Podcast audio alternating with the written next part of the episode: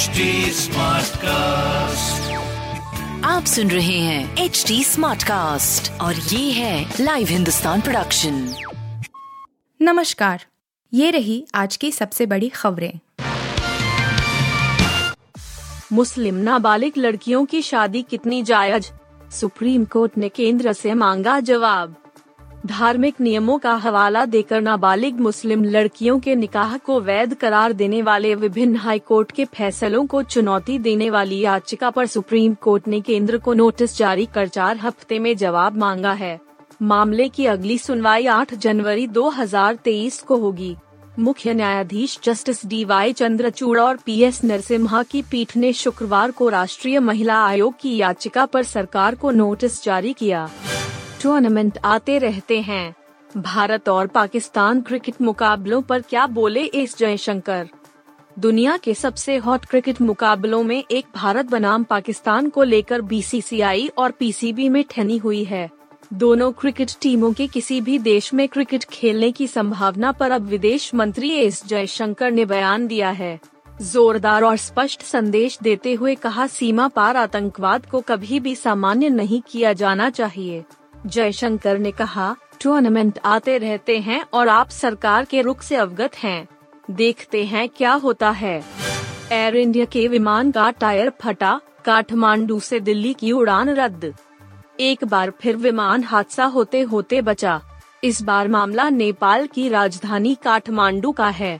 यहां पर शुक्रवार को नई दिल्ली जाने वाले विमान का टायर उड़ान भरने से पहले फट गया। इसके बाद एहतियात बरतते हुए उड़ान रद्द कर दी गई। एक अधिकारी ने इस बात की जानकारी दी। अधिकारी के मुताबिक इस विमान में कुल एक सौ तिहत्तर लोग सवार थे। मेसी के दम पर आठ साल बाद सेमीफाइनल में पहुंचा अर्जेंटीना, नेदरलैंड्स को पेनल्टी शूटआउट में हराया। कतर में जारी फीफा वर्ल्ड कप दो हज़ार बाईस के दूसरे क्वार्टर फाइनल में अर्जेंटीना ने शुक्रवार को पेनल्टी शूटआउट में नेदरलैंड्स को चार तीन से हराकर लियोनेल मेसी के विश्व कप जीतने के सपने को बरकरार रखा है। इस जीत के साथ अर्जेंटीना सेमीफाइनल में प्रवेश कर चुका है। इस मुकाबले में मेसी ने पेनल्टी को शूटआउट में बदला और अर्जेंटीना के गोलकीपर एमिलियानो मार्टिनेज ने दो प्रयास बचाए। अर्जेंटीना की टीम सेमीफाइनल में क्रोएशिया से भिड़ेगी। क्रोएशिया ने पहले क्वार्टर फाइनल में ब्राजील को पेनल्टी शूटआउट में हराकर सेमीफाइनल में जगह बनाई है। गोल डिगर कहलाने पर दिव्या अग्रवाल ने किया react. Bigg Boss OTT, Bigg Boss OTT जीतने के बाद से ही दिव्या अग्रवाल दिव्या अग्रवाल खूब खबरों में रही। दिव्या लंबे वक्त से वरुण सूद वरुण सूद को डेट कर रही थी, लेकिन शो जीतने के कुछ वक्त बाद ही दोनों का ब्रेकअप हो गया। नौ महीने बाद ही दिव्या ने अपूर्व पडगांवकर अपूर्व पडगांवकर संग सगाई कर ली।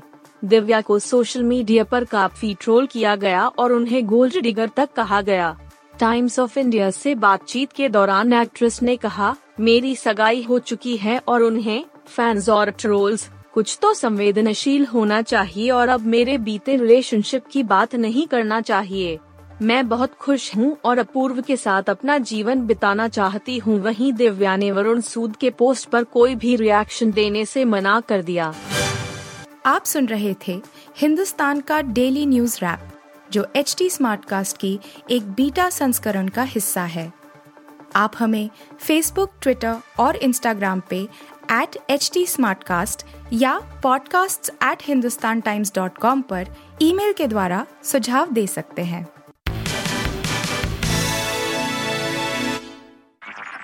आप सुन रहे हैं एच टी स्मार्ट कास्ट और ये था लाइव हिंदुस्तान प्रोडक्शन।